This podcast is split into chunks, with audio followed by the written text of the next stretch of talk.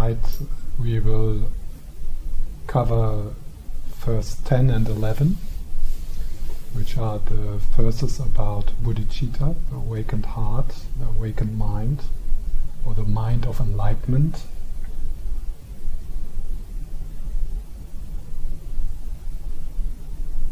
And there's a short uh, traditional definition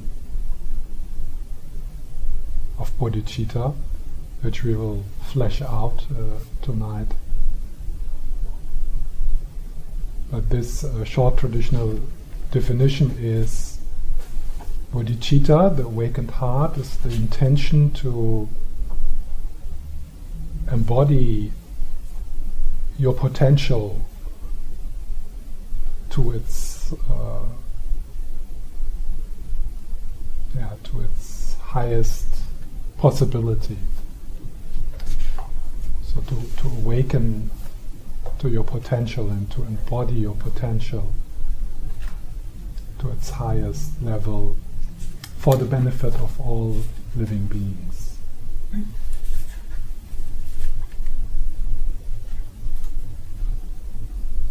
So bringing this into into this evening would mean to find your own way to connect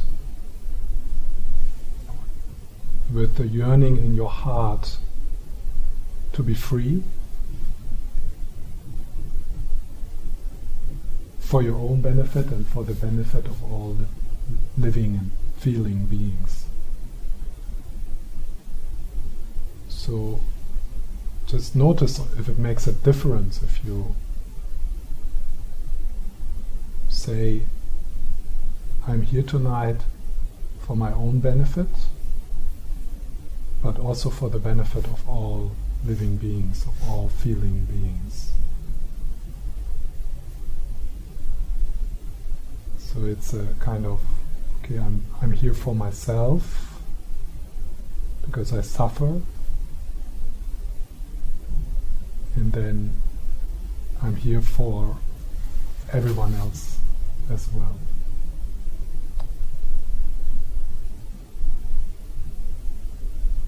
So just notice, does that make a difference? And if it does, if it doesn't make a difference, then we might consider to bring that intention also in other activities throughout the day. So you get up in the morning, not because you should or because you have no choice or because you you have to make money, but because of the benefit for the benefit of all living beings. And then you make breakfast, and, and maybe you live alone, so you make breakfast for yourself. But you do that not only for your own benefit, but for the benefit of all living beings. And then you go to work, and maybe it's a shitty work, but come on, do it for the benefit of all living beings. And and then you have a crisis and a difficult time in your in your life, and uh, you do it for the benefit of all living beings. And then you do therapy or, or you meditate you work with your anxiety and you do it for the benefit of all living beings. And you raise your children, you live in the in your relationship and you do so for the benefit of all living beings. And in the late afternoon you go to the fitness center and do it for the benefit of all living beings and in the evening you watch uh, a movie and you do it for the benefit of all living beings. And then in the evening you go to bed. And you go to bed for the benefit of all living beings. And then you die. And you do it for the benefit of all living beings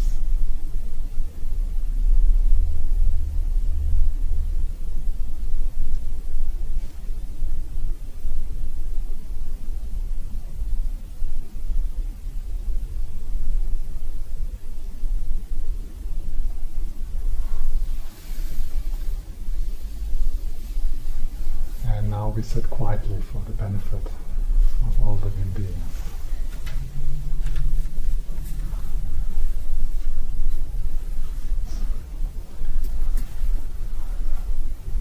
So, benefiting all living beings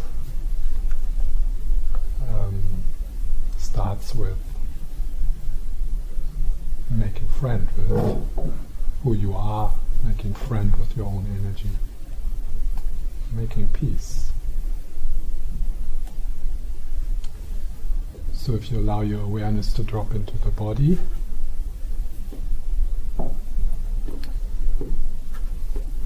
you do it for the benefit of all living beings.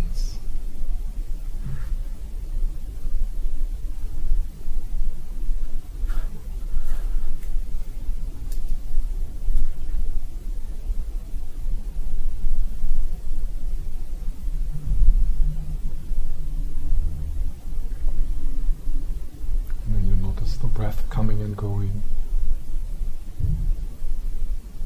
And that connects you with the breath of all living beings.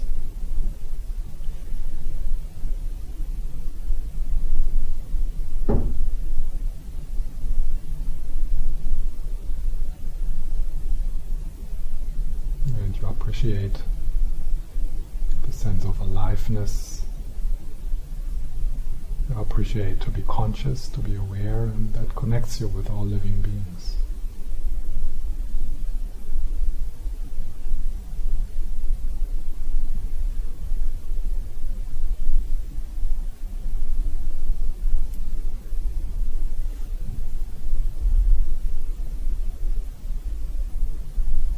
With the out breath, there's a sense of letting go of unnecessary tension. softening the belly, softening the shoulders, softening the face.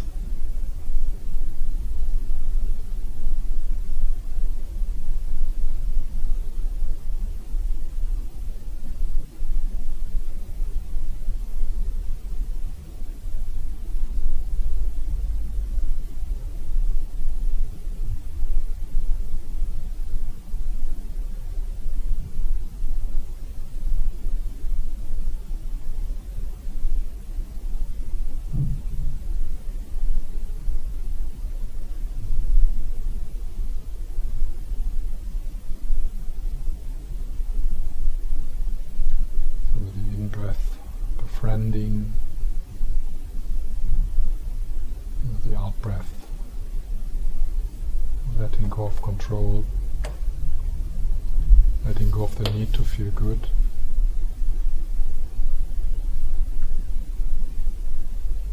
Letting go of pressure.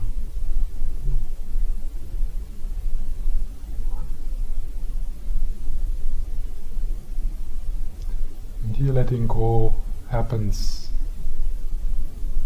by allowing this moment to be what it is.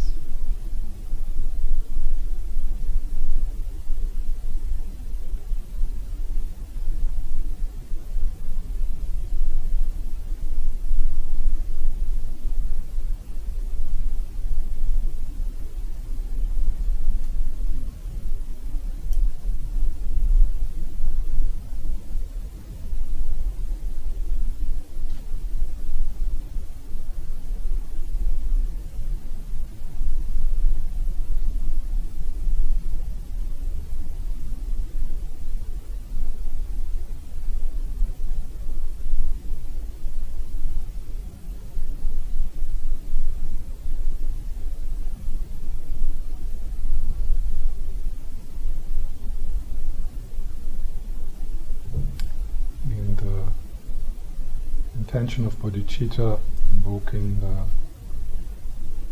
power of bodhicitta calls all the Buddhas and Bodhisattvas. So you feel the presence, the radiance of compassion all around you,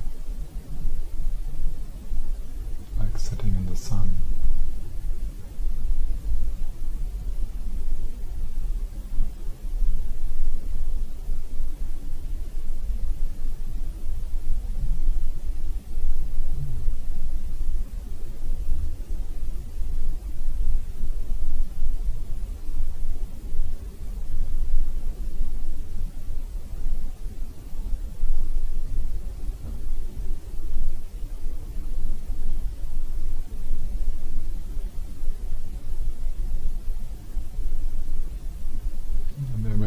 sense that you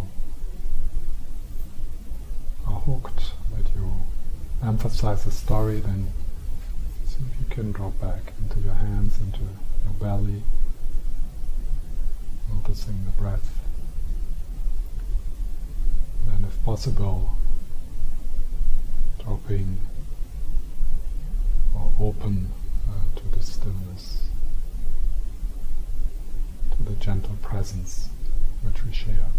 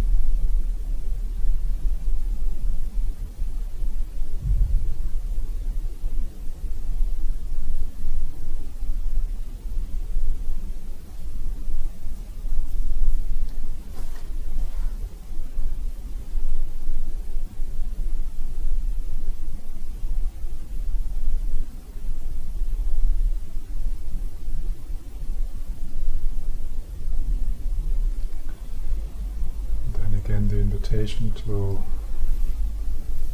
connect with a soft spot in your heart.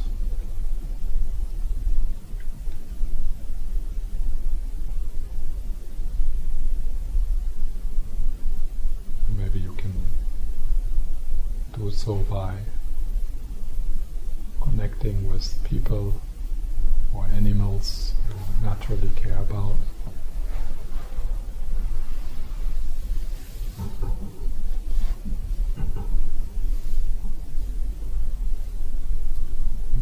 it's a good start to connect with the awakened heart.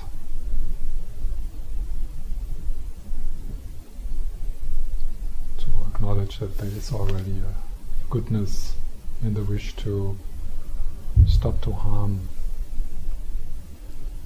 those people and those animals, and even more so to be of help.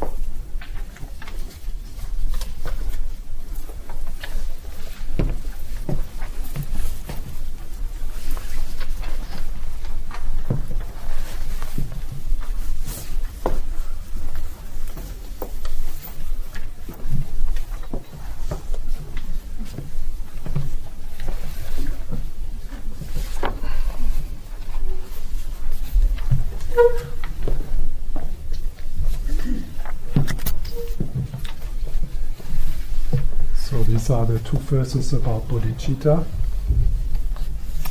10 and 11. And uh, verse 10 is, uh, is uh, well, they distinguish two different lineages within the cultivation of bodhicitta. And one of them goes back to the Master Asanga, that's the first ten, you know, based on this reasoning uh, that everyone has cared for you as your mother. Uh, it's uh, traditionally described in seven steps, which I will not all mention, but I will go through the reasoning. And the second, uh, the second verse, uh, verse 11, goes back to the Master Shantideva. And that is the practice of exchanging yourself with others, then being practiced as Tonglen. So we will talk in the second half of this evening. We will talk of the practice, how to practice Tonglen, the giving and taking.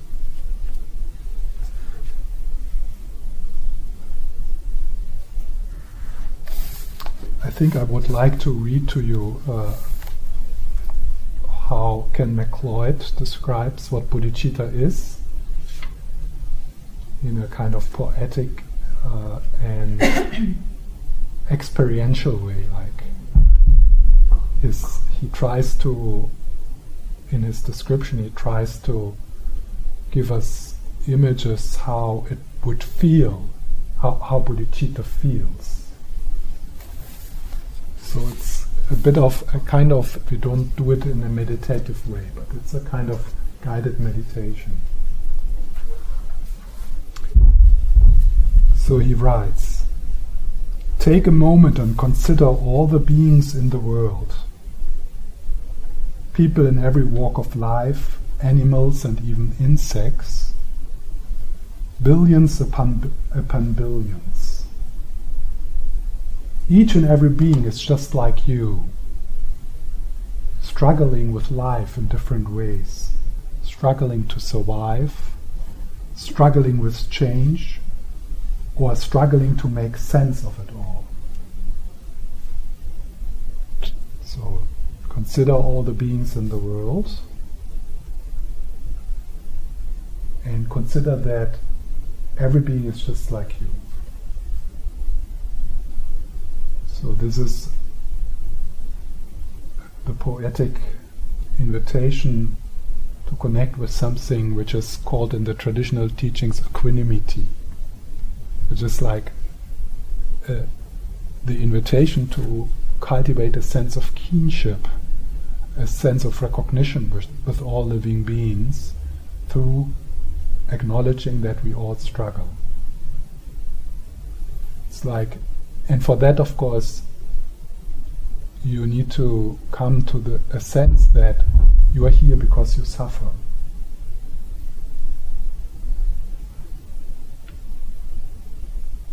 And, and, that's not, I mean, that's not what what we usually say if you go to a course, why you, why you are here. So, but in order, the, the foundation of uh, this kind of genuine compassion is needs to have an acknowledgement also wow my life is difficult. I'm struggling. And everyone else does the same and it's not it's not like and, and that would be also true Th- this kind of acknowledging this kind of struggle would be also true if right now in your life everything is going well like if you really like nobody does here. But if if you if you uh, if you if your life would like really like I mean you know everything is just swell, then you still if you if you uh, realize that this level of struggle, then you still would say I'm struggling. And everyone else does. And it's not our fault. It's not that we didn't that we didn't didn't make the right decisions or that something is wrong with us. So that is the, the first step, the, the development of equanimity, the sense of, wow, you, know, you, you go through you, you, you go through the city, you sit in a bus, and you have a sense of that you know everyone. Of course, you don't know their name and what they do. Who cares? I mean, that will pass anyway. But deep down, on that level, you, you, you know everyone. His Holiness expresses this often when he says, We all want to be happy and we all want to avoid suffering.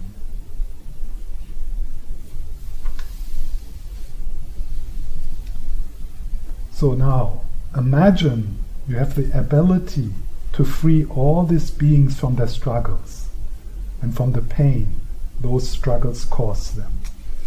So imagine you have the ability. Imagine that. You have the ability to free all these beings from their struggle. All beings, including the ants, animals, cows, all people. Imagine you have the ability. All the people in Syria, everyone. All the people who are alone, who are in mental hospitals. So you imagine that. Now imagine you do free them. Now imagine you actually do it. One by one. over the course of countless eons, no matter how long it takes. No matter how long it takes. One by one. So you imagine that.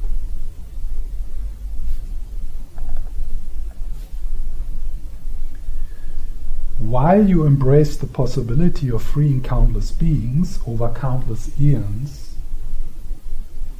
recall that there are no beings.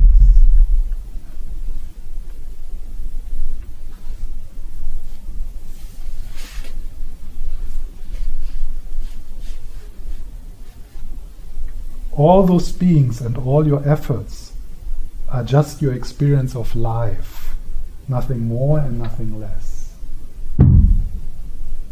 Everything drops away.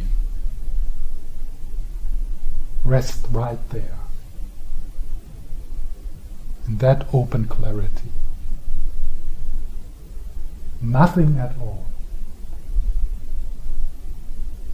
But what a nothing. This is awakening mind.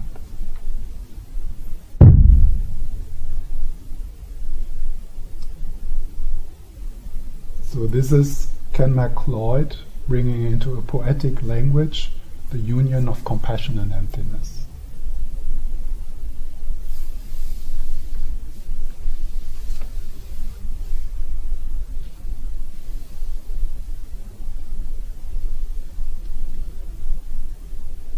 From this empty clarity open to the world, so from this empty, empty clarity, so the empty clarity, the union of compassion and emptiness, open to the world, to the whole universe. You see joy and pain, beauty and ugliness, love and hate, confusion and wisdom, and everything in between. The whole panorama of the human condition. What do you feel? So th- this is always so important in these reflections, in these attempts to approach that which is beyond all these words and beyond our conceptual mind. That we that we stay connected with our body and we feel. How does it make? How, what is happening? how does that feel? So, so not approaching this, or oh, I should feel, I should feel compassion now, or I should feel that. But how does it feel? What kind of feelings come up? Maybe you feel annoyed, maybe you feel this is so stupid, or may you feel I don't understand. What is he talking about? Maybe you feel touched. Maybe you feel hope. Maybe you feel overwhelmed. Maybe you feel anxious. Maybe you feel so.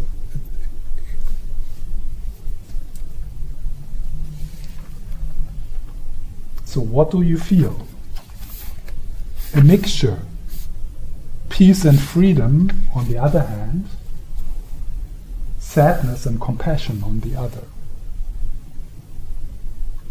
In your heart is a longing, a yearning to help all beings find a way to live in which they are not struggling with their lives, not driven by emotional reactions, not confused and bewildered about who and what they are and why they are here.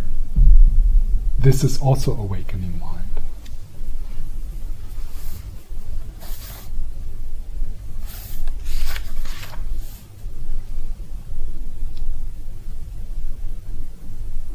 So, if you um, if you have the book, uh, you know, go back to that uh, to that invitation and and see what happens.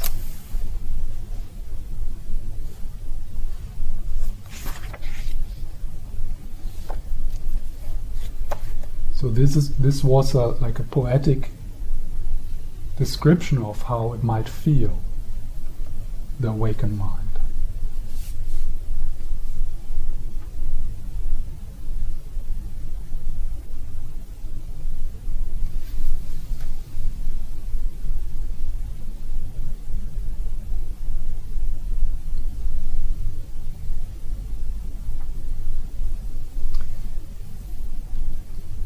So now how to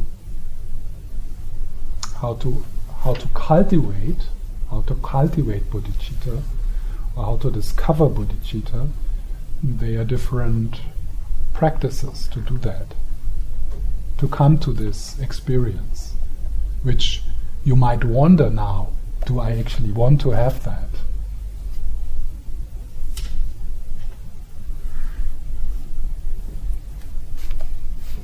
it's a big.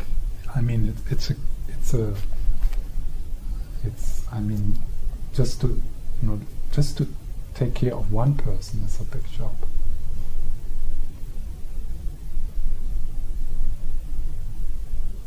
Just to open to one person, a big job.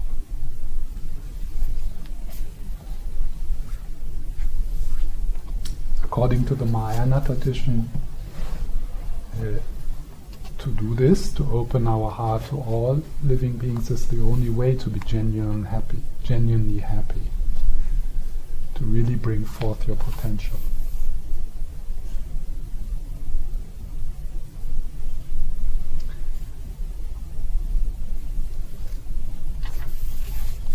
So, one of the uh, methods to discover that yearning in your heart is um, described in verse 10. Every being has cared for you as your mother.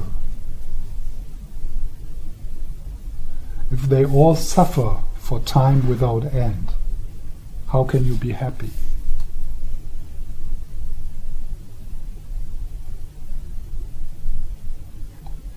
So notice what happens when you read this. It's not an easy. Uh, it's not an e- easy sentence for us. Uh, every being has cared for you as your mother. So one possible thing which happens there is all the stuff with your mother comes up. And if they all suffer for time without end, how can you be happy? Or what can, can up for us is then this kind of sense we already have that we don't deserve to be happy and we shouldn't be happy. Yeah? That is certainly not, not being pointed to here. So be, be, be aware, be mindful what happens when you read these verses. To free beings without limit give rise to awakening mind. This is the practice of a bodhisattva.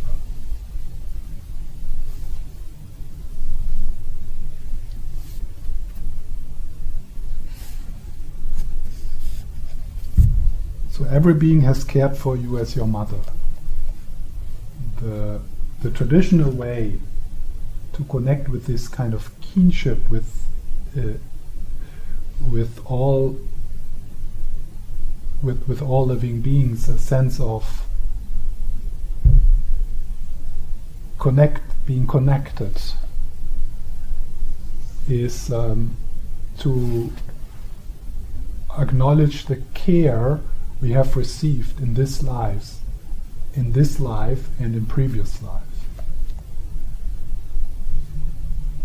And traditionally, what is being used is the care of the mother as a kind of archetype of that care, of that, of that uh, sacrifice, which uh, we probably most strongly can recognize in, in mothers, mothers and fathers. And of course, part of working with this practice of Asanga is uh, to maybe use this also to uh, to heal or to look into the relationship you have with your own mother.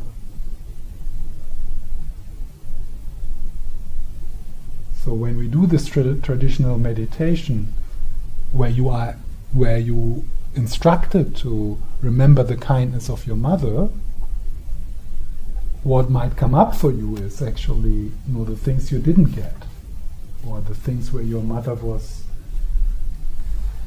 couldn't couldn't out of certain reasons cou- couldn't give what, what you deserved to, to, to receive. She couldn't welcome you in the way you deserve to be welcomed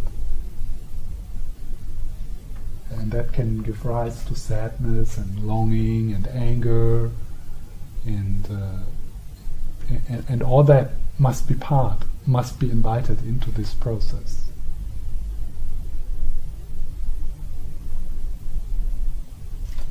sometimes people jump too quickly into yeah she did her best as a way not to actually hold the pain and connect with the pain and express the anger.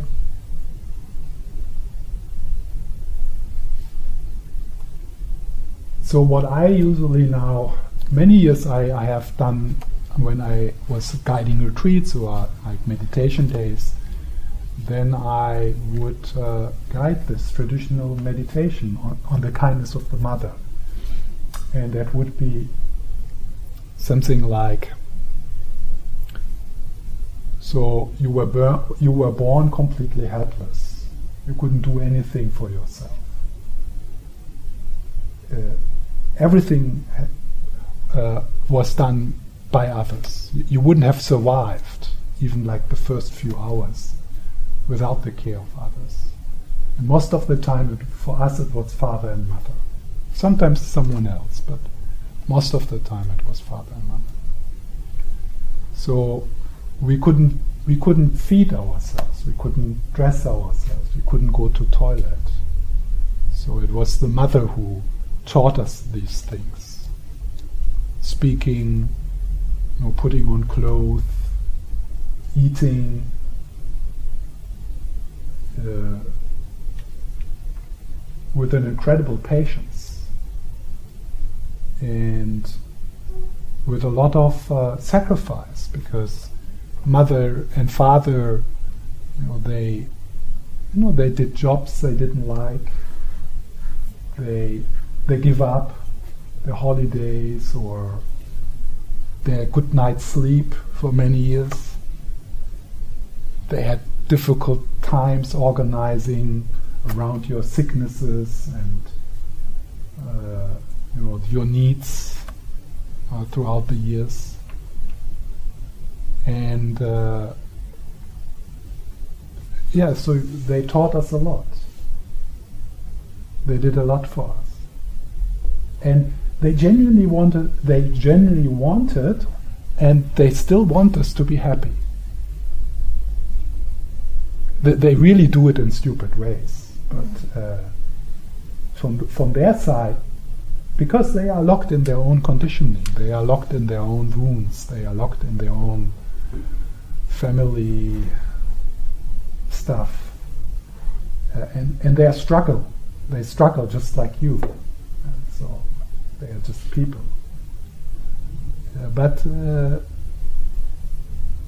w- except with with with uh, with the exception of a very few, yeah, and that needs to be acknowledged that that also sometimes happens.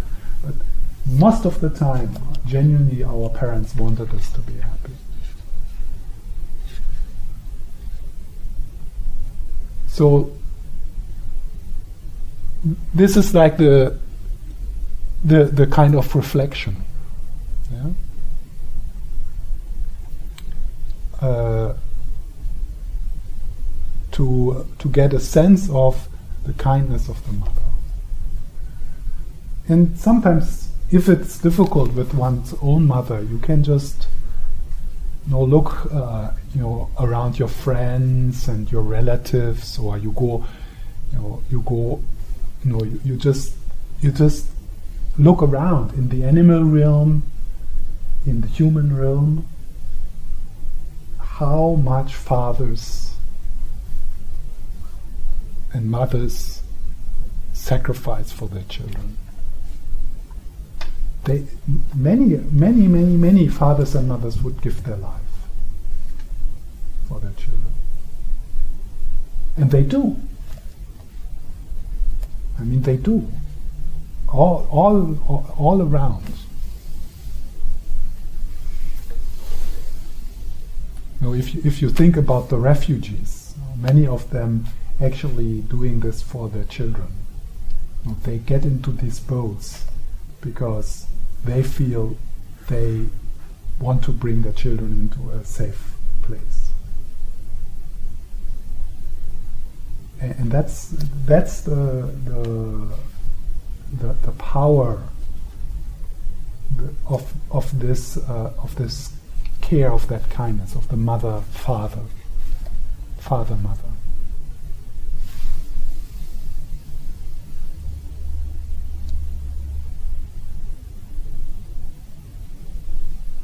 So, what I then at one point turned to, because I recognize the emotional difficulties to work with this meditation, and uh, I acknowledge that many of us have have not done or are, are still in the process of you know, coming to a a healing with their relationship with their mother and father, uh, then uh, then I turned to broadening that meditation, and I, I came across that uh, from another teacher.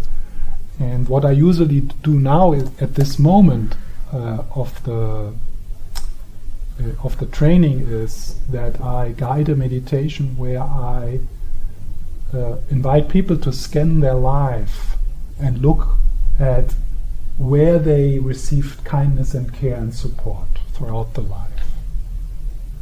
And then I invite them to kind of imagine these people uh, in front of them.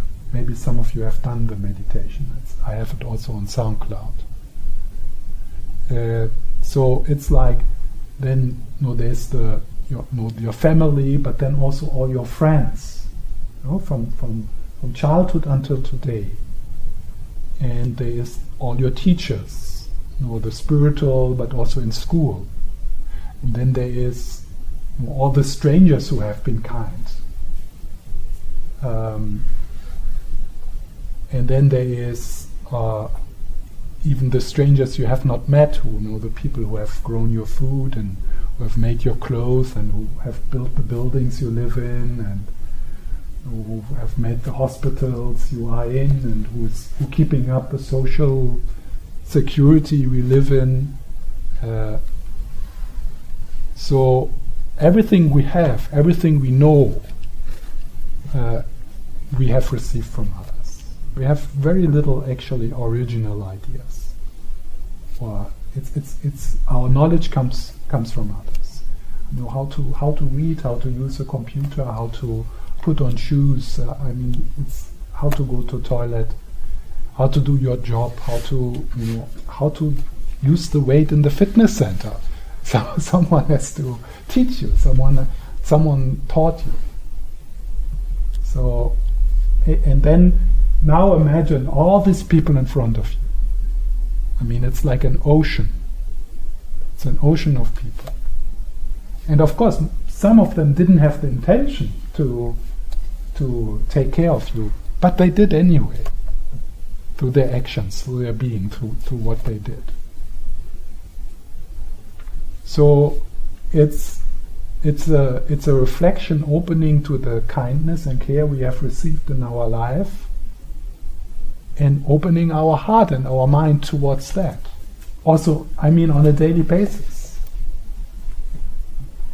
It's just amazing. I mean uh, if you if you turn to that then you then you start i mean we are so hardwired neuro, uh, from our from our you know from our evolution to uh, to become aware of what's wrong.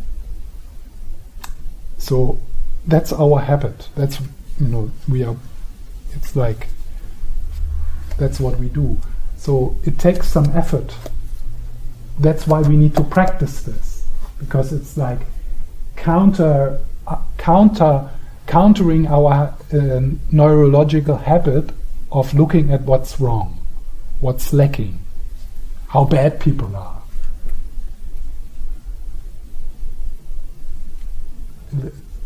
We can't help ourselves, it's in our biology. So that's why this is kind of, it takes some effort and some discipline to start to reflect in a different way, to start to reflect on the goodness we are surrounded by. And it's it, if you open your eyes to it, it's like it's it's everywhere. Like, I mean, so many examples. Just you know, yesterday I was in a bus and I, because I was not so familiar with driving in the bus, I forgot to press the button to open the door. So I got up and I stand by the door, and the door didn't open. Yeah, and I was standing there, and then I said in English, uh, please can you open the door to the bus driver? And he didn't hear me. And then three or five, five people, they shouted, you know, open the door, open the door. Why would they do that? I mean, they could just think, I, I give a shit about this person, I don't know him, he's German. I said, uh, no. They get really like, no, it becomes somehow their problem they, they suffer a little bit with it.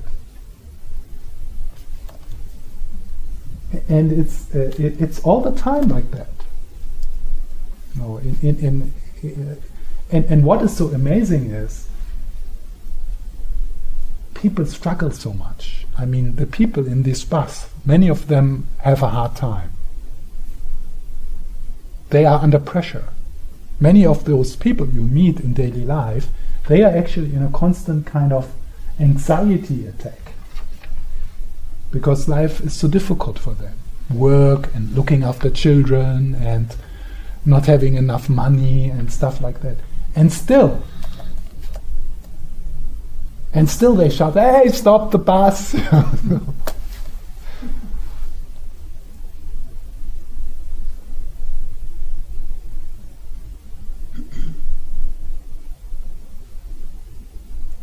So that's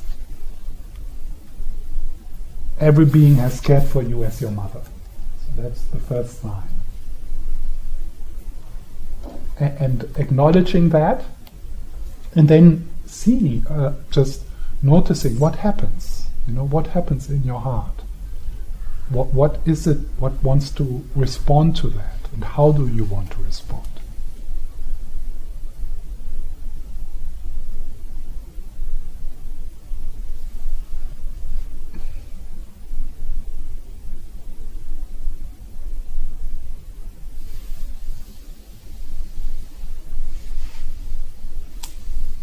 So if that, then again, it can very easily happen that it becomes like overwhelming. And if it's overwhelming, that is a sign that wisdom is lacking.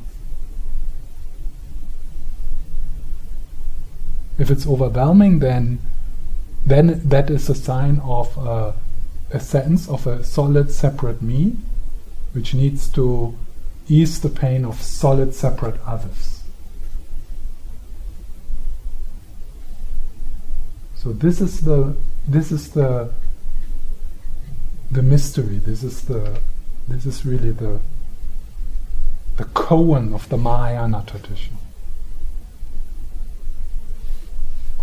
That's really the koan of the Mahayana tradition. How to bring together emptiness and compassion.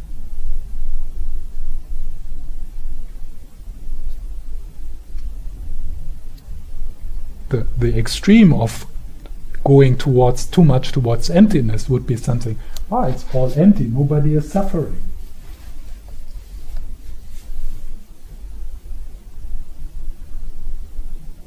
It's all like a dream. It's all, you know, it's all like an illusion. But the other extreme is there is really a solid separate me which needs to save solid separate beings.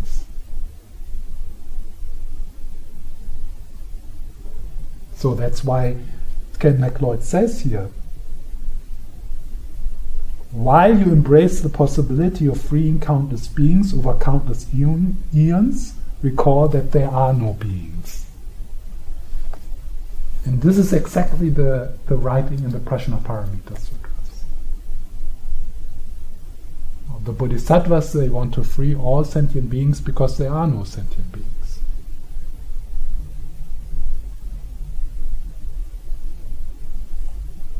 And when we hear, okay, there is no, there are no sentient beings, you know, notice what happens. How that, you know, what, what, this is like nihilistic. Yeah? So, one, one way I think to get a sense of what it means to uh, embody this is to uh, to move like a soul Holiness the Dalai Lama, because there you can see it in action. There's lightness and joy in life, and this presence and being embodied, and the capacity to be completely open to the suffering of others. Completely open, completely acknowledging, completely there and holding the pain, but at the same time being free. If I figure that out, I will write a book. It will be a bestseller.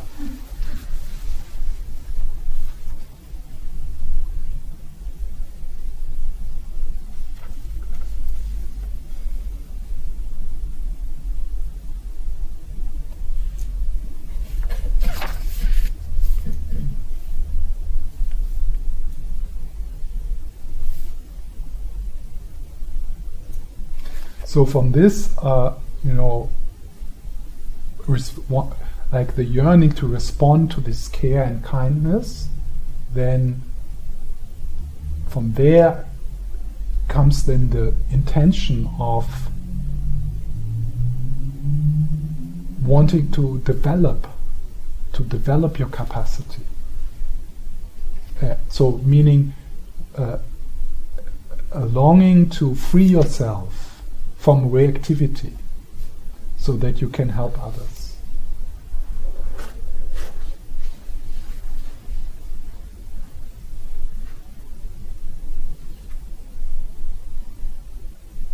And when this is in the center of your life, in the, in the center of your of your the heartfelt mission of your life, like really in the center, kind of this everything starts to revolve around awakening for the benefit of others. And it becomes more and more natural, uncontrived, spontaneous, not without, without the need to reflect. It just becomes a way of living.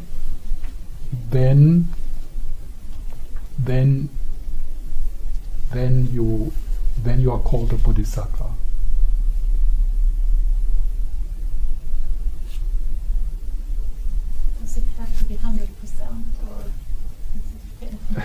Sometimes. yeah, but the, yeah, that's the beginning for us. Yeah, so we are uh, uh, we are uh, we are baby bodhisattvas. yeah. Um, there is a there is a sense, or there is a the a teaching that the bodhisattva in you is actually something you you discover rather than developing it. So, in the Mahayana tradition, it's being assumed that that is your true nature. Yeah. So one can have genuine moments of being a bodhisattva for two seconds because it's already there. Then there's other traditions who say, no, it's like a seed. It's a seed and it needs to be cultivated. It needs to be developed.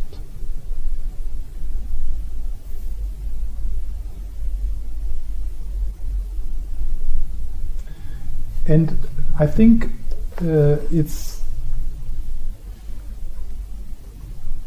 uh, it, it, no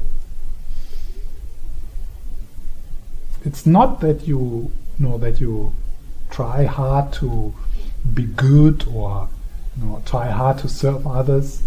It's more seeing uh, what are the obstacles, what is where is my fear coming from, my my reactivity. How can I dissolve the how, how can I dissolve that which prevents me from living a generous life. Not like, oh, I need to be generous and kind of pushing and, and being unrealistic and it's like fake generosity uh, because you want to pretend, you want to appear as a generous person, but rather, uh, you know, doing reflections like this, uh, the kindness of the mother, and and and healing that that wound. Assuming that there is so much goodness and generosity in you that, that that is your natural state. And if you heal that which the layers of conditioning which prevents that to shine forth so how, how can you how can we heal that? How can we heal the layers the the the clouds which cover the natural condition of generosity.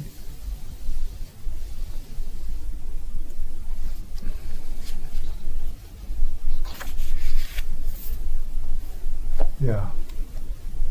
So let's have a break, and then if you have some questions uh, or some concerns about this, uh, we do that after the break.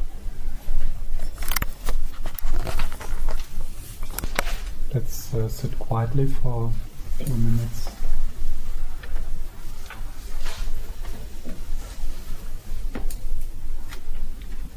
And reconnecting with your body and your energy. Just noticing how it is now here for you, how to be, how it is for you to be here.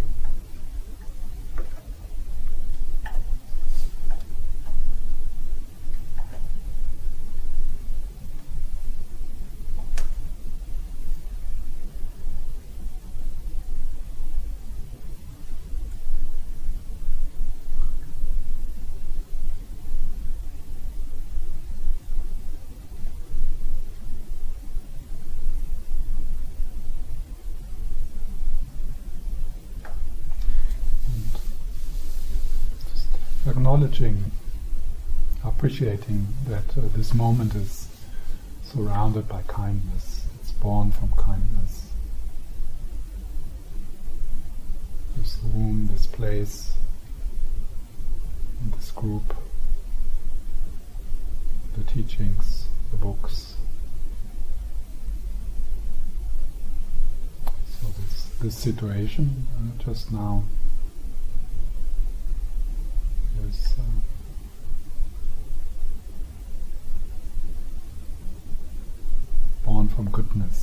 surrounded by goodness.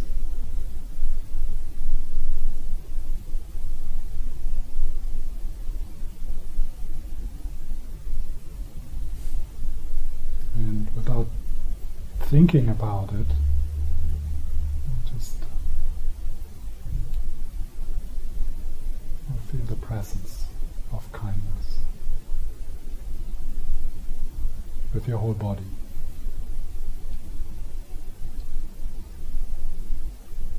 So you can relax, softening your belly and your shoulders.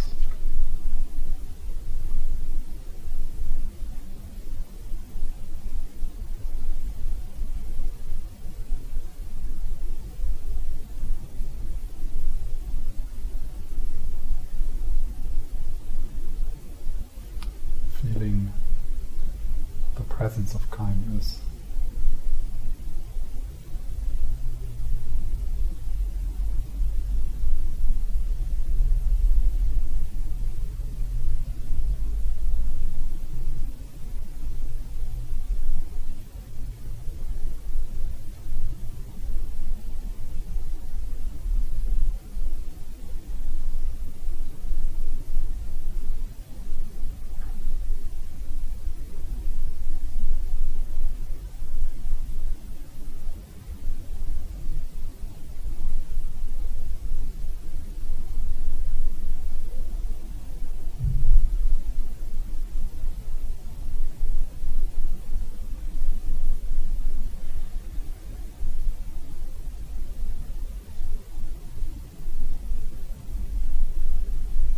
Then, when you notice that you get carried away by a commentary,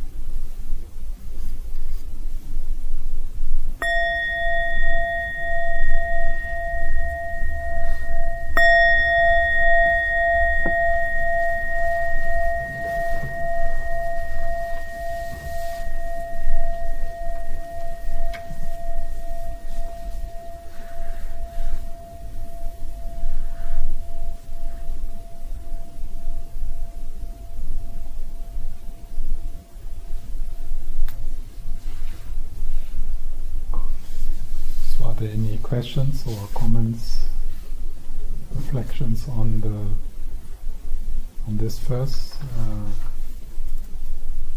kindness of the mother. bodhicitta.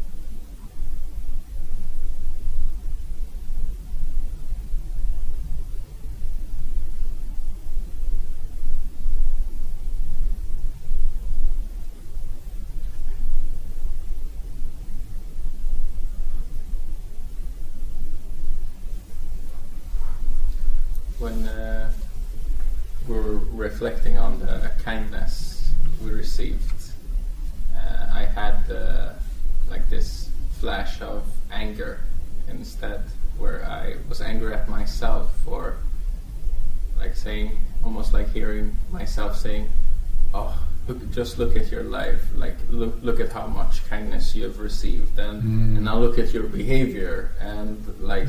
Mm. like why aren't you like giving back more of what you've received and Yeah. uh, why are you so selfish so lazy Mm. so um, and and everything else Yes. and uh, Good. Uh, good observation. Yeah. yeah Mm. Important that you say that. Yeah. And uh, in the traditional presentation of these teachings, this might be even enhanced because it actually says in the teachings, then look at you, how, how now you have received the kindness of your mothers, and now look at you, how you treat them. Yeah, so they actually uh, traditionally in the traditional text they they they they use that as a skillful means to kind of give us a, give us a yeah, yeah. But for us, it's not helpful. So what you meet there is uh, is your inner judge, uh, is the sense of unworthiness, is the sense of I'm not good enough. Uh, so when, but it's good that you become aware of it. it, it ignited some some form of uh, like once like okay now I really have to become serious and like, Yeah. really put in a lot of effort Uh-huh. in my practice because Okay, but, uh, so so maybe that could be a that little part, bit good that part is that's the purpose. yeah Yeah, so that part is so you you can see there is some in that kind of would you say it's a kind of shame, yeah? So and shame is uh, actually in the Buddhist psychology uh, uh, uh, a virtuous mental factor. But it, it will, for us, it gets mixed up with this kind of unhealthy, poisoning shame with, with, our, with, with us, it gets very easily mixed up with uh, with lack in the trust of our goodness and lack of trust in our Buddha nature. So it gets mixed up in this whole thing of uh, unworthiness, the trance of unworthiness, and the trance of I'm not good enough. But that spark, what you what you felt, no, that's a good thing. So I, I uh, when I lead this meditation, I, I, have dropped this this part of saying, "Look at you now." yeah. So if it's uh, if I want to say something, I say something, and now feel into your heart. How do you want to respond? Yeah. But even that could be a bit too much.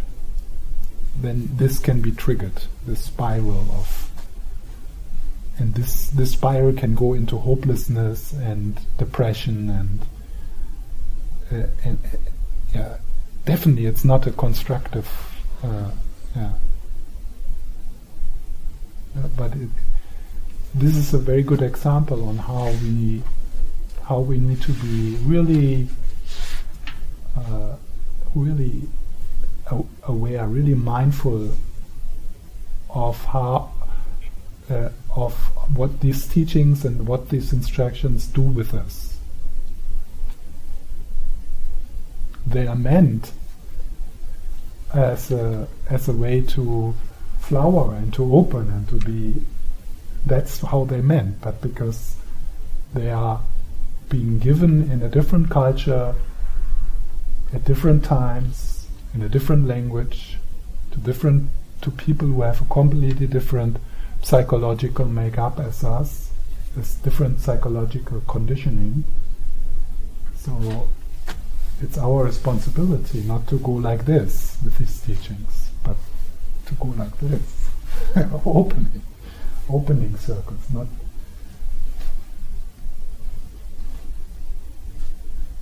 Yeah.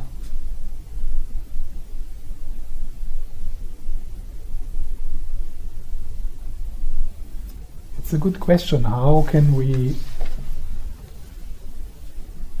or how can we find that what you just described in the end, like this kind of a bit of a because we need to push a bit. We need to we need to uh, go to the edge of our generosity and, and, and push a bit.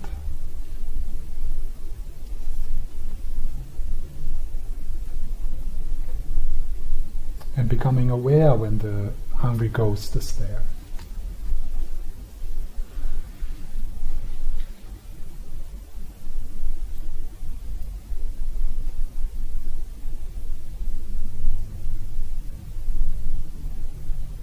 With this uh, reflection on uh, on the kindness of the mother, this is also very cultural.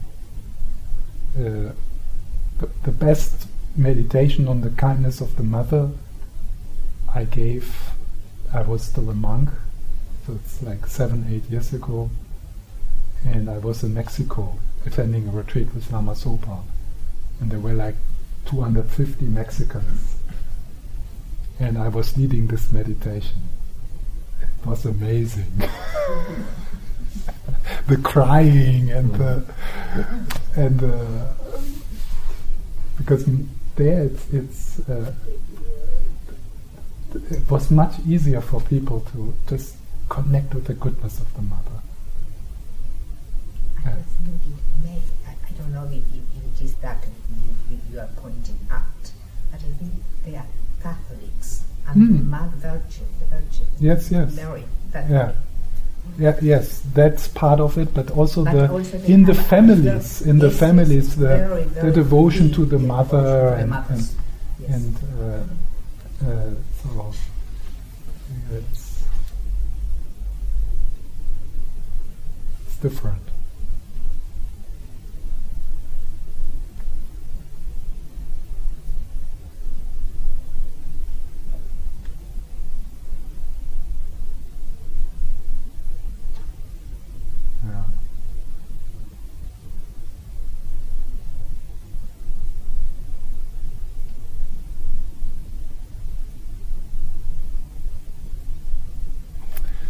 Okay, then uh, let's uh, look at the, the other verse, the Shantideva tradition. All suffering comes from wanting your own happiness. Complete awakening arises from the intention to help others. Therefore, exchange completely your happiness for the suffering of others. This is the practice of a bodhisattva. So, this is uh, the practice of Tonglen, exchanging your happiness, giving away your happiness, and taking what you what is difficult. So, completely the opposite what what our instinctual tendency is. So our, our tendency is to want the best for us and to get rid of that which is painful. So that, that's uh, that's our that's what our instinct says. Wanting to be happy, wanting the best for myself, and getting rid of what that what is painful. And Shantideva, this is one of the famous verses of the Bodhisattva where, where he says, every happiness comes from being generous, giving, sharing, and every unhappiness comes from a narcissistic preoccupation with your own needs. And uh, and that's something we, we can we can we should reflect on, or we could reflect on, being aware of uh, the happiness we experience when we give, when we are generous, when we are open, when we trust, when we contribute to something which is meaningful for us, when there's a kind of break in this narcissistic evolving around our feelings and our problems and our uh, so to, to become aware of that. And uh, yeah. Noticing that how, how sometimes it can easily shift the day can easily shift from being from this preoccupation with our own stuff to uh, connect, being connected with someone else, taking care of someone else. So this is one of the important uh, insights around how to be happy, how, how to be genuinely happy in the Mahayana tradition, that it is part of our make-up as social beings that we delight in, it lifts us up, it makes us happy when we do something for someone else. So this is probably one of the best medications for depression, for anxiety, for addiction. To uh, uh, to to to uh,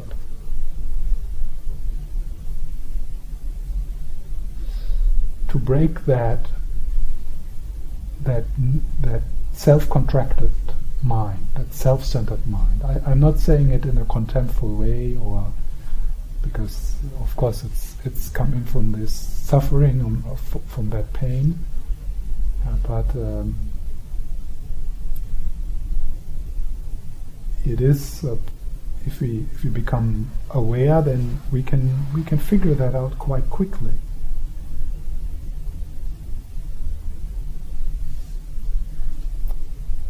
how how how different how different how how, how what a difference it makes if you feel you're doing you're doing something meaningful. And what is something meaningful? And what is meaningful is to make someone else happy. Meaningful what we feel is meaningful is that we do something where other people they enjoy that or they they appreciate that and you know it's like simple things like cooking for someone.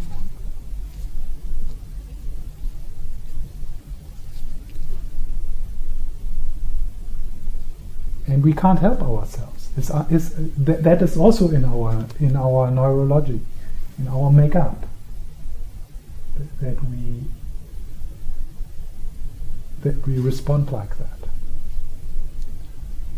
So the, the most happy people you will meet in our life, we will meet in our life, are, are those who do something for others, who, who, who feel, wow, the company I'm doing, uh, I'm working with, it's meaningful.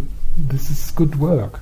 It benefits others. My salary is not so high, and it's it's difficult, but yeah, I'm believing in this.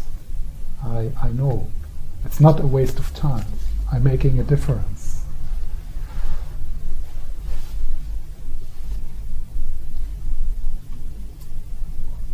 So the practice of Tonglen, that is like the the kind of practical application of this verse.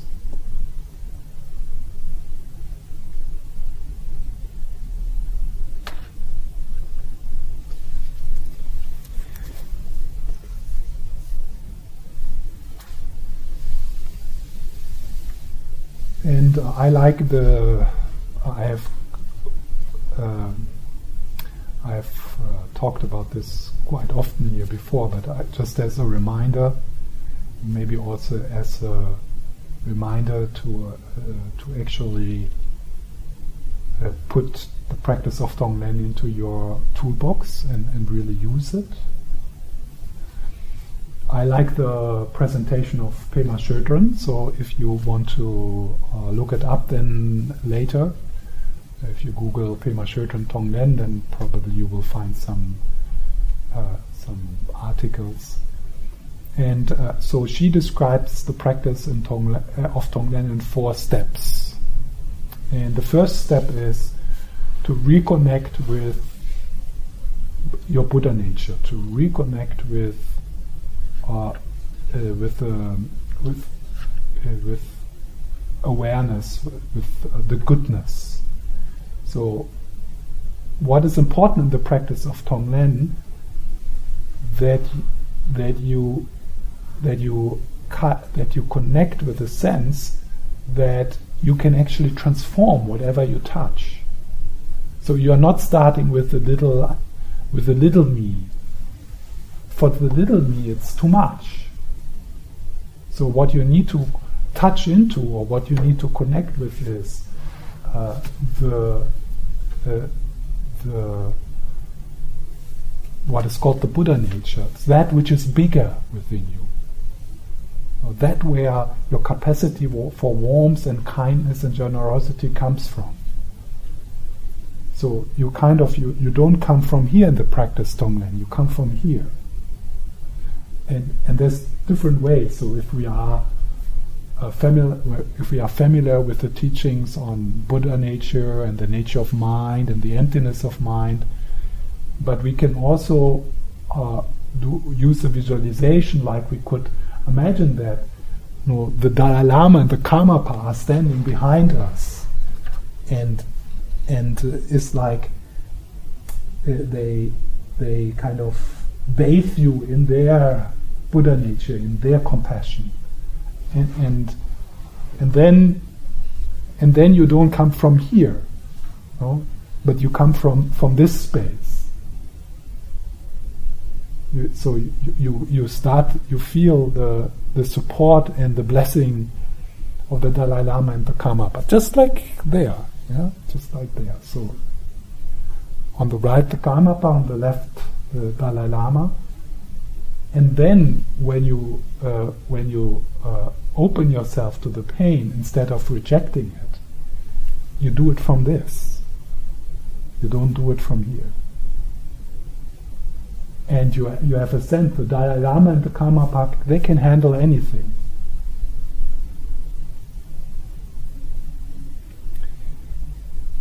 Then uh, sometimes uh, what I do in this uh, meditation is I invite people to visualize a, a, lotus and a diamond in their heart, symbolizing Buddha nature.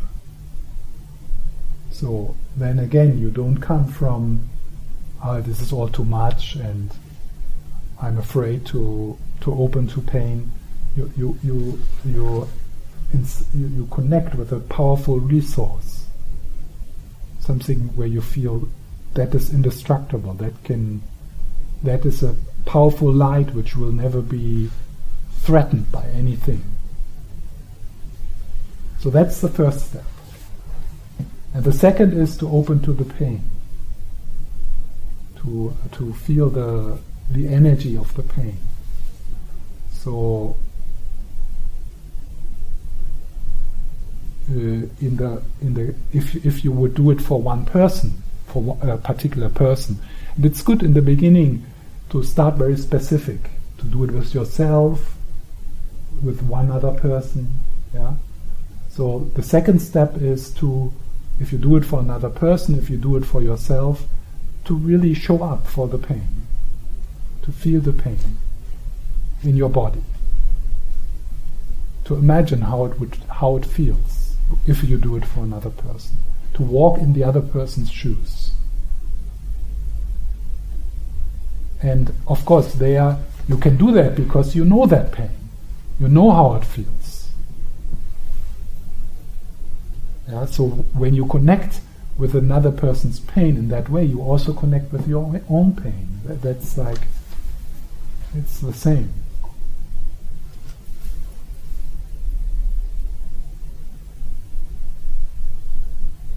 And then the second step is, uh, the third step is the giving and taking.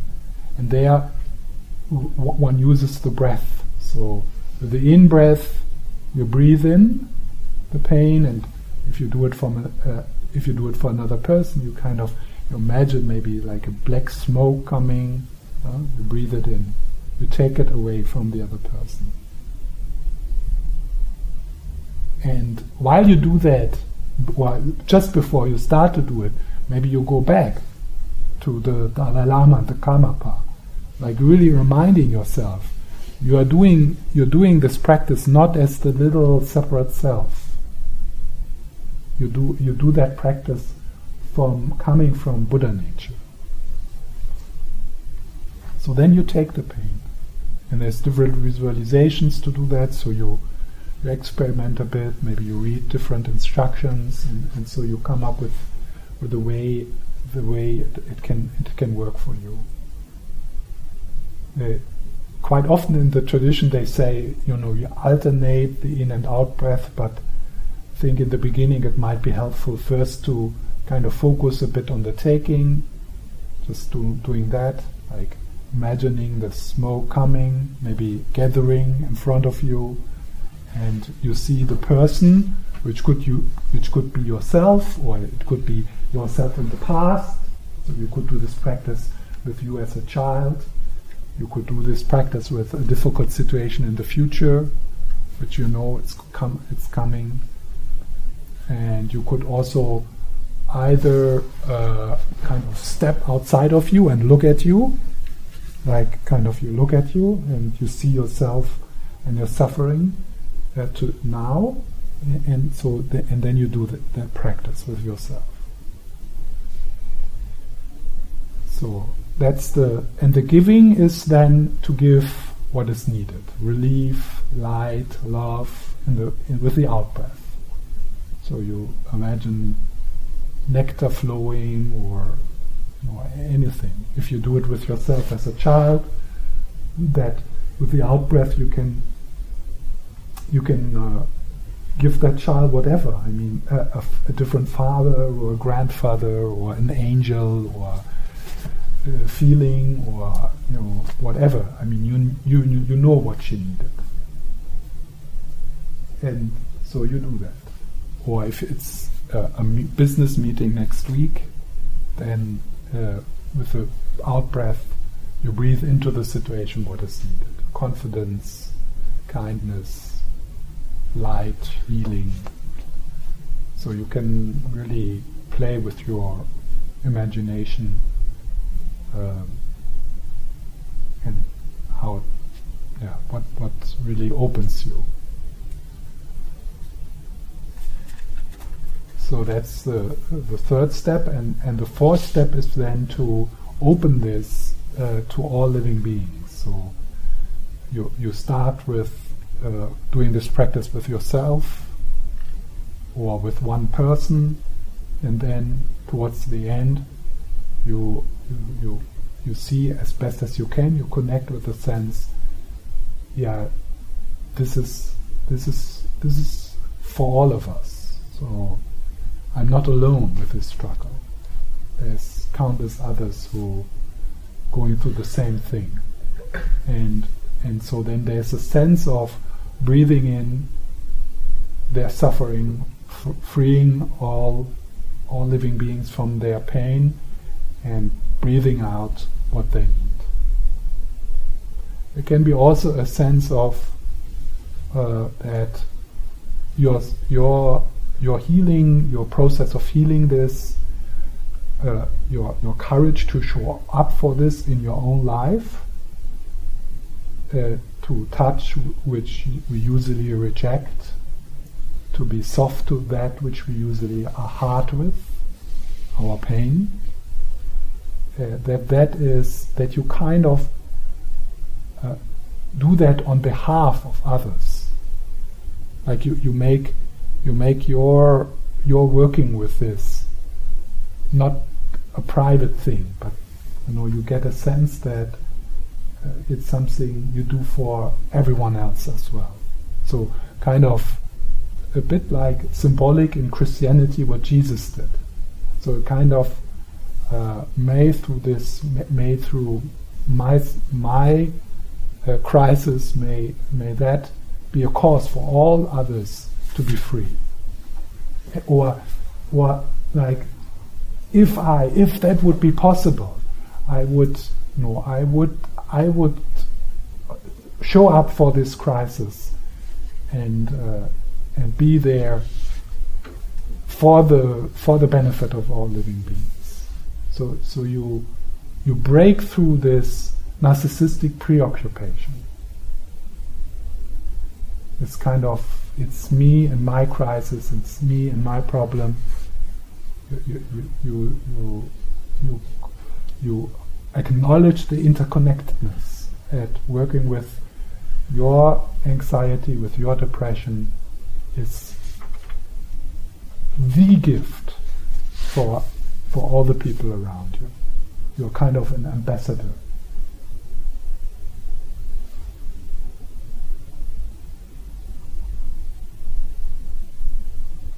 In some, uh, I've read that in some in some uh, tribes, that that is the attitude people have towards uh, members of the tribe who have uh, uh, like a psychological crisis or like who, from a Western point of view, uh, uh, would be called depressed or psychotic or also that, that the, the tribe sees these people as doing this for the benefit of the tribe.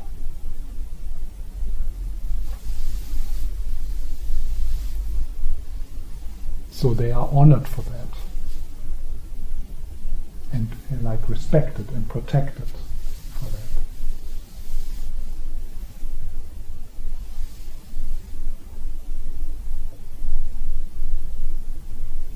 Yeah, so that's the four steps.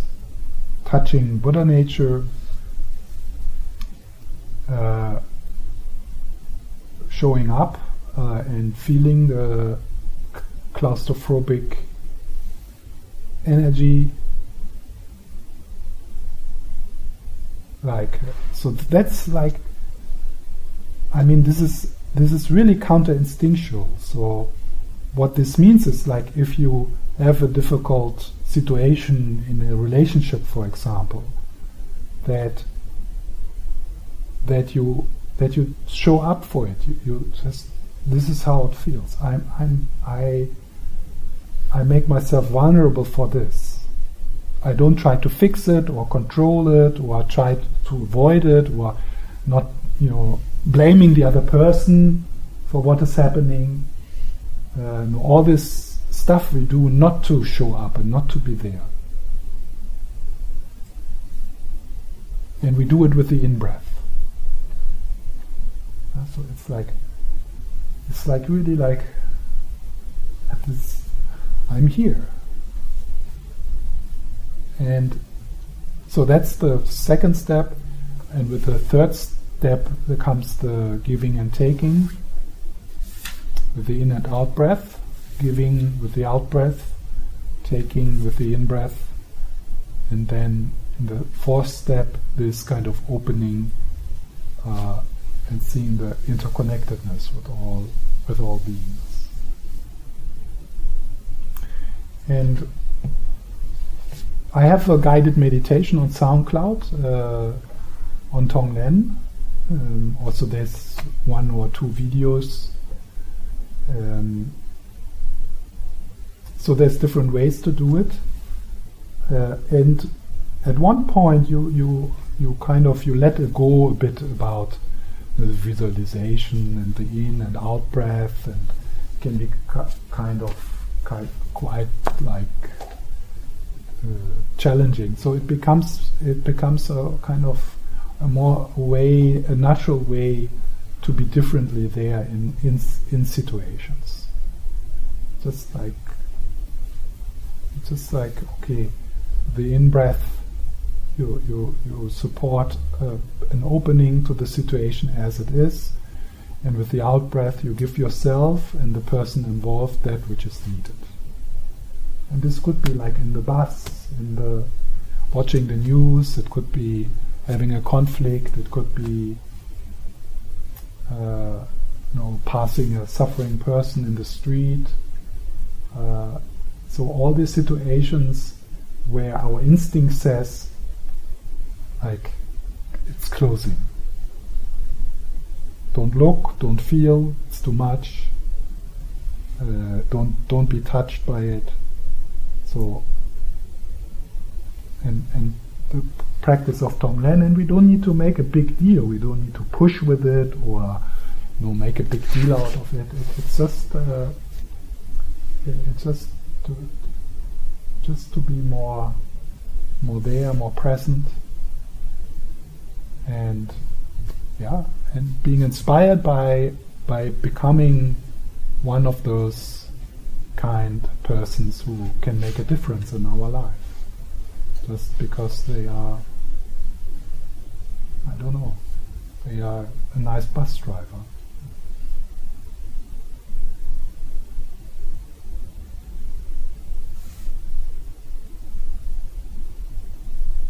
it makes a difference for me when I when I step into the bus and the bus driver looks at me. I always uh, try to look, yeah, and just like yeah. Uh, so I want to be that bu- bus driver, or that could be the inspiration. So it's not necessary. I mean, we are not talking about big things. So that's the practice of Tonglen.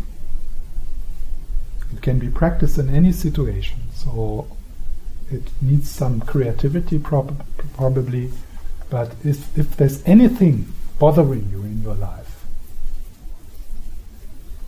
let's see, oh, how can I bring Tonglen into this? If there's something, something heavy, something you struggle with, or how can I, how can I, what does it mean to practice Tonglen with this?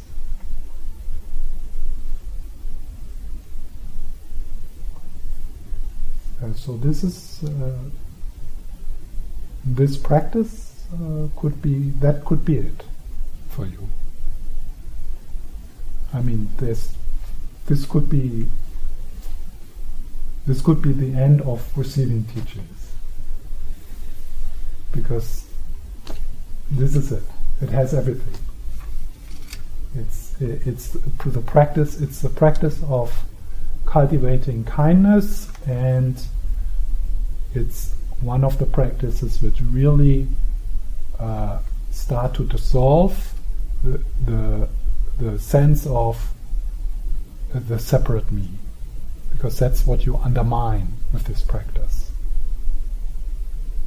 the, the I thought says no no no think about yourself that's what the I thought says so uh, this practice is both. It's it's a wisdom practice and a compassion practice. It's it's all in there, and it's something one can do in a in a more formal way, a bit more elaborate, but it's very easy to bring this into daily life.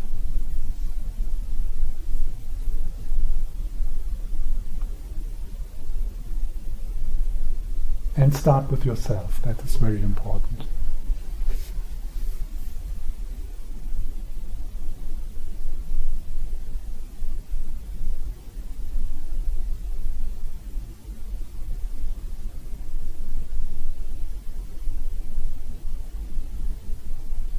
And it can be like flashes, you know, like just just like you know, to, today. Today, I when I I mean, just one bus trip can be like an amazing journey, right? I mean, if you're aware, if you're present. It's uh, like there was. I was standing at the bus stop, and there was this old woman. She was just walking past, and she didn't have shoes on.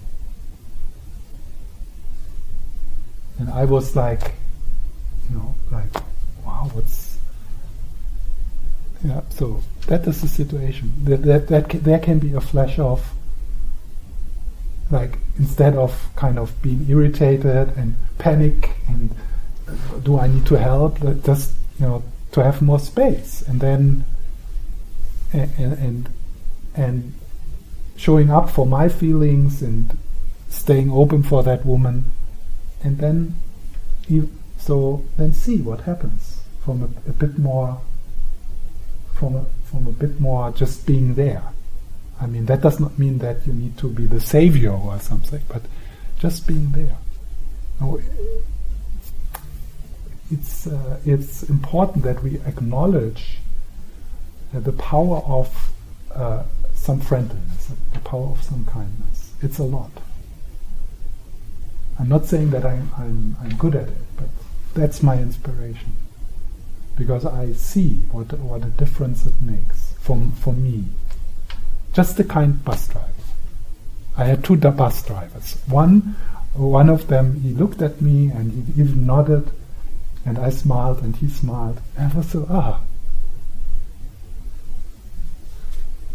Because then, you know, he, I acknowledge him that he does a job and kind of, yeah, and yeah, and he's like, he's also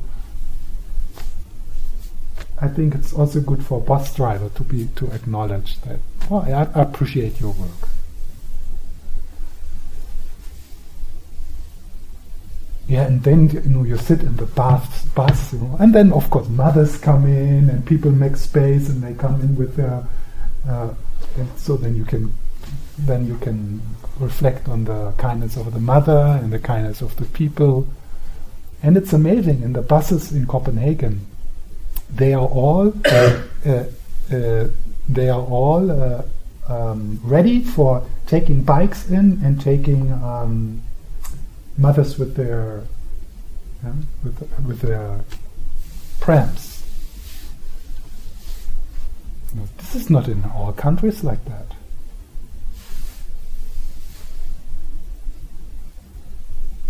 No, the bus goes even down, you know. on the side. There's a thing coming out, and the, the mothers just whoops, you know, uh, they, they not even need help. So they go, and then everyone gets up who's sitting there on this place, which is, and and they they they have so. That's, that's right. And then there's uh, in Copenhagen. Uh, it's amazing how many classes with little children are around in the morning in Copenhagen. They they all go out. I think it's just normal that they take their little group of the like four years old, three years old, and uh, so they come into the, into the bus, and uh, maybe I should drive more more in the bus. maybe okay, there was some? Someone, yeah always get really irritated with all the mothers on the bus and it yeah. takes a lot of time. on practice. I get, really, I get really irritated because yeah. it takes a long time. Yeah, yeah. That's a good example of the emptiness. Yeah? That you respond differently. Yeah. So then, then, uh, then that's a wonderful moment to practice Tonglen. So you breathe in that irritation and uh, you breathe out what is needed. Yes. Okay, so that was the two verses about bodhicitta. Uh, I will post uh, this meditation on the kindness of others and the Tonglen meditation in our Facebook group, so you can look at it again. And then uh, our last meeting, I think, is in two weeks. I think that's our last meeting for the, for this uh, time. So, uh, in the text, what happens now is there is the I don't know how many, about ten verses or something like this around Lojong, yeah, or around transforming problems. So we will start with that uh, next time. I guess we can only cover one or two verses, but they are ba- they are all basically saying the same, just with different examples. So since we started with a powerful intention to be here tonight for the benefit of ourselves and for the benefit of others, then in the end it makes sense to kind of reconnect again and uh, to remember that intention and to rejoice in it, to feel like a satisfaction that you, you, you, you, you took the effort, the time, the money to, to be here and to rejoice also that all of us came together. So it's it's it's really special, and uh, and then we can have a sense of uh, uh, yeah sharing. Like we can send out a wish of uh, of uh, a wish that this evening becomes a source of protection, a source of healing for, for all living beings.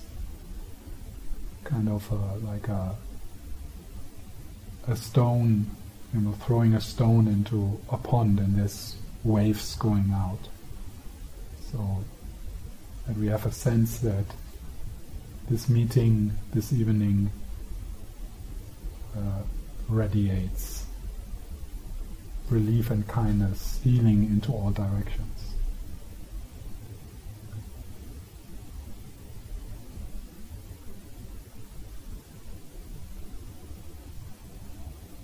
Okay, thank you very much.